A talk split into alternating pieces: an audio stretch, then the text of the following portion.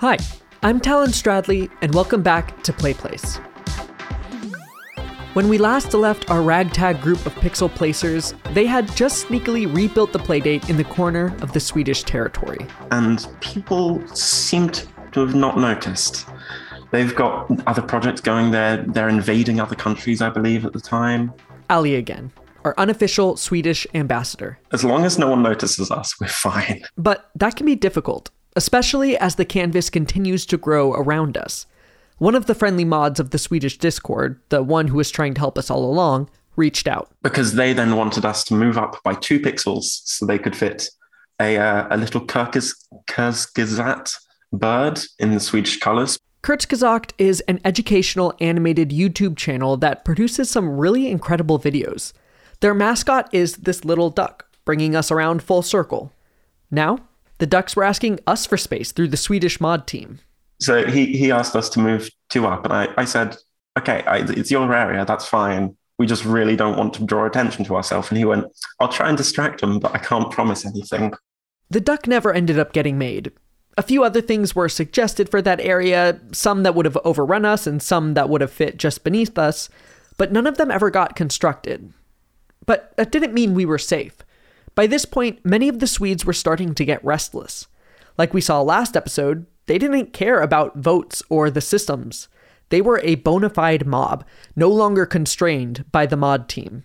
They were what came to be known as rogue Swedes, as we were calling them. Uh, but they kind of went rogue against the mods. The Nordic Union actually had historians who kept a detailed log of all of the Union's activities, including the rogue Swedes. Here are a few excerpts from the timeline of the Nordic Union. Sweden launched an invasion of the Turkish streamer that has 3 million followers. Mods gave warnings on what consequences this might have for the whole Union. The Swedes wanted to go against the Union and take advantage of this weakened Hungary. The Swedes launched an offensive on Hungary. The Swedish offensive was weak due to a lack of coordination and manpower. The attack was likely done by rogue Swedes. The rogue Swedes were hungry for war. Remember how we built in the far off corner of Sweden? Well, that far off corner of Sweden just so happened to share a border with, you guessed it, Hungary. Out of nowhere, in a matter of minutes, uh, we just got completely obliterated. A group of rogue Swedes attacked us. We would later find out that this attack was more coordinated than we first realized. Yes, I saw this. So, so after all, all the play stuff was over, we had a, a Swede join our our Playdate Discord and say sorry. And he was the one that told us. He went, there was a group of rogue Swedes setting up their own Discord just to destroy the Playdate. So they coordinated that attack, I believe. This was the third time we had fully constructed a Playdate, only to have it be completely erased. But weirdly enough, our spirits were still high. For as naturally pessimistic as I am, I actually did think we were going to, to, to get it done. After every time we lost it. I, I was in those first few minutes, I was like, this is a waste. It's never going to work. And then the, I think the positivity, honestly, on, on, in our Discord, uh, kind of kept me going because I saw everybody else was, you know, super in on it and they were dedicated. And, you know, it's just that feeling of that, that camaraderie was super fun and interesting and kept me engaged. And I was like, yeah, you know what? We can, we, we can do this. We can keep going. Ali and I continued to work what connections we had to the Swedish Discord. I think you and I were still trying to save what good faith we had left with the uh, Swedish community. Others, though, weren't as convinced our place was with Sweden. From my perspective, we were never, ever safe. Andrew again. I never trusted our landlords. I spent the entire last day searching for backups. I didn't tell anybody um, because our Discord was very well organized. That's what I love the most. All the decisions they were making, I agreed with, but also it was very busy, and I didn't think that I needed to start, you know, telling people what I was doing unless I had something like solid. That's right. We had our own kind of rogue operative, and it turns out that's exactly what we needed. While everything was going down with Sweden, our place doubled in size again, bringing a whole lot of empty space. We tried building there, but we had the same experience as the last expansion. A rectangle appeared around us and ate us up before we could even finish. Allie and I continued with Sweden, but Andrew began scouting the new territory. So uh, I started looking for places. The entire last day in the morning, I spent sort of pinging places, like finding places that I thought nobody would have an issue with uh, me taking over. So he'd place a pixel and wait to see what happens. Does it disappear immediately? Are people maintaining this area? Does it seem just a little too perfect? You want to stay away from those places because they're alt accounts or they're bots, who knows? But I would start looking for really unorganized, like garbled pixels that I thought were maybe forgotten.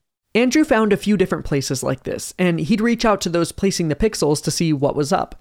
Most of them responded and were really nice. Oh, hey, uh, you know, we're building a Jango Fett helmet. You know, if you want to help us, that's cool, or we can help you. And, you know, it was just one guy. I, I maybe could have taken him, but just the sheer fact that he was nice, I quickly was like, oh, Jango Fett. I love Jango Fett. Cool, man. I'll, I'll move on. Just wanted to see if it was, you know, worth pursuing. Good luck to you, man. Andrew continued searching for a potential spot. Sure enough, I found this group of garbled pixels near a peace sign.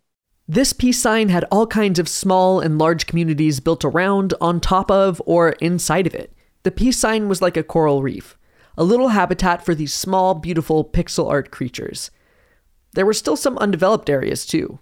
One spot in particular looked promising. I felt like I had really struck gold because I observed it for a while. There was no movement the pixels I was looking at, I saw like some pink. And we were like, this spot looks good. There's nothing really here. It's just a it's just a mess of of pixels, random colored pixels.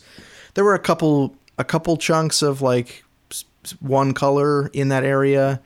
Uh, but to me, it was nothing that I could make out. I think it was like five pixels of the right color yellow. Andrew shared the spot with the group. And the minute I posted that, luckily a lot of people agreed, like, hey, yeah, let's try it out. We don't have anything to lose. And we went for it.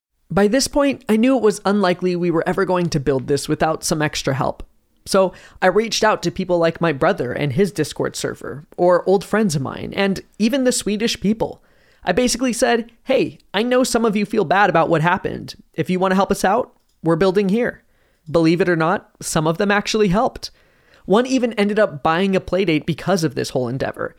With the extra help and a good spot, we were making great progress. Our slash place would be ending later that day, and it looked like we would actually make it on the final canvas. All of our dreams, all of our hard work and persistence, it was finally paying off. The first message I get just is all caps, F you and I was like, wow, okay, what's what's happening here? Uh, and then it was something about um, leave bandana Dee and Kirby. That's right.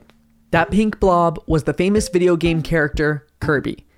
The yellow, a Kirby character named Bandana Dee. These were lovingly created by just one user, and we had run completely over it uh, was it Two Face, I think, in The Dark Knight, where he says, you know, you you either die hero or you live long enough to uh, see yourself become the villain.